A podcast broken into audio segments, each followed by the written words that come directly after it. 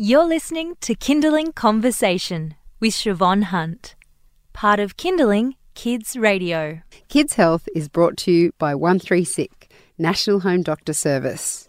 13SICK is Australia's largest network of home visiting doctors.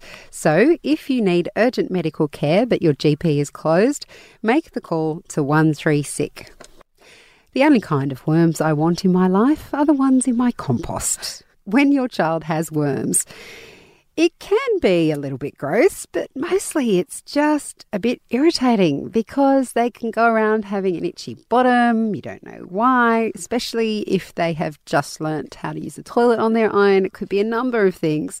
Dr. Alicia Thornton Benko is a GP from Bondi Road Doctors, and she's as I said, she's a GP, so she deals with all these wonderful things like worms and nits and all right. those sorts of great things. And she's here to chat with us about it today. Hi, Alicia. How Hi, are you? Siobhan. Well, thank you. So, how can you tell that your child might have worms and not, let's say, dry skin or something else that might have to do with their digestive system? Yeah. I mean, the first thing is you can always have a, a look. so, I mean, if your child is saying, I've got an itchy bum, or you just see them scratching, it is always good just have a very gentle, quick little look and just tell them, we're only looking here because we, we know you've been itching. So you can actually see. I mean, I've thought my daughter's had them before. But I've never actually seen wiggly ones. Yes. Well, the thing is, having a look just at the area of skin first, of the perineal yeah. area. Yes. Um, so have a look around the bottom, have a look around the anus, just you know, just very gently.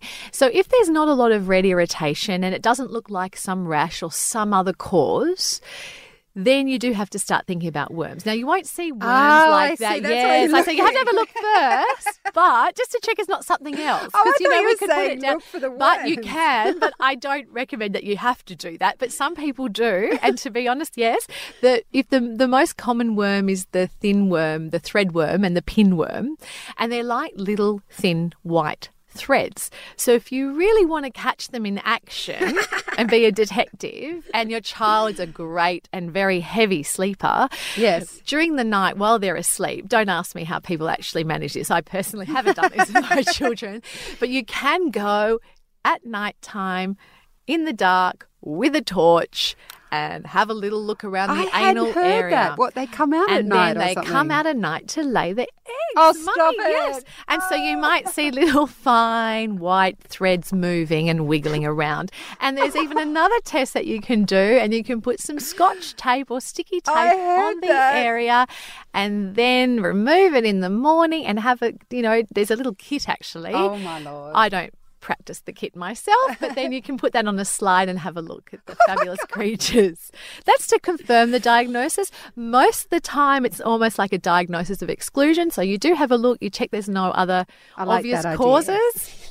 There's no strange discharge in it because discharge should not be a part of it. So really, it's itchy bum, itchy vaginal area. Can't see any other, you know, obvious issue. Then you'd think worms and then you'd make a quick trip to the pharmacy to treat the whole family for anyone over two. Right. Yes. Now, um, we we have treated the whole family for worms, only basing it on the fact that my daughter had an itchy bottom at the time. Yes, sounds a wise thing. But do you need to repeat it? You do indeed. So you need to repeat it about two weeks later because obviously you you want to kill the worms off, but you want to kill any eggs. And certainly when you've given the medication, it's always good to have a, a bit of a shower that night of the medication and the morning after to wash away any eggs that might be sitting there.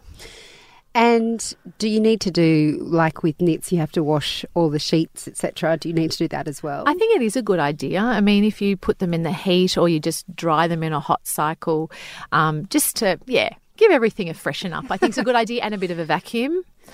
Yes, just to make what, in sure. the bed or well, just around the area because this is something that you're not going to like knowing either.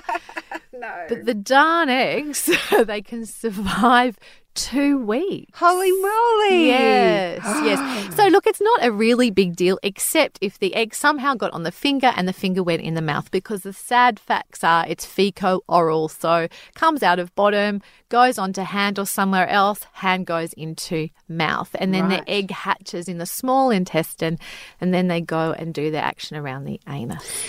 At night. Such a delightful topic, But aren't it's you not glad that you're dangerous. no, it's not dangerous. It's not that gross. dangerous, but your child might be a little bit more unsettled at night and they're itching their bottom and just poss- possibly mildly off, possibly. Or they could have it and, and not have any significant symptoms, but it's still just worthwhile treating that child and the family. And if for anyone who's under two, you should seek medical advice and then retreat it two weeks later. But that's just for those common worms. If you ever felt or saw what looks like a, a, worm sort of underneath the skin, either wriggling or raised, that's a different kind of worm.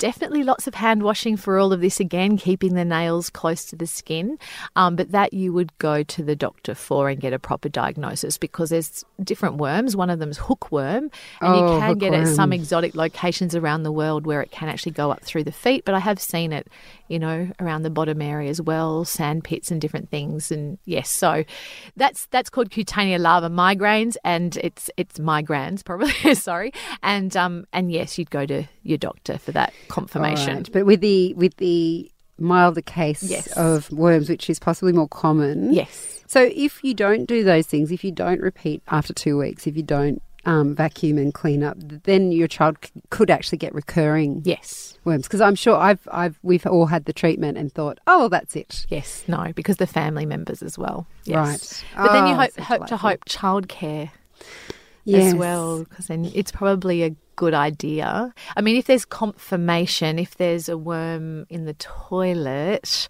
um, that's good confirmation, and so then you definitely want to tell the the childcare centre, and then really the child, the whole childcare centre should have a treatment.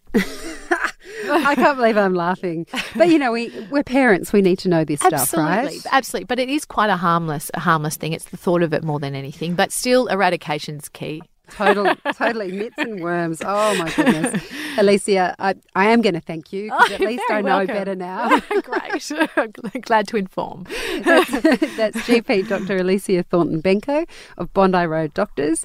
Kids Health is brought to you by 13SICK National Home Doctor Service. If you or a loved one needs urgent medical care but your GP is closed, make the call to 13SICK. That's 137425 for a bulk billed, after hours doctor home visit. You've been listening to a Kinderling Conversation podcast. We'd like to reach as many parents as possible, and you can help us by giving us a review wherever you downloaded this episode. It means that more people can find us. I'm Siobhan Hunt. See you next time.